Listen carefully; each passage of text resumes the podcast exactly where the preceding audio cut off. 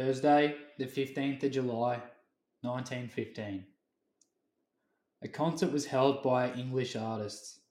In the afternoon, French artists favoured us with a quartet party on the piano, flute, and two fiddles.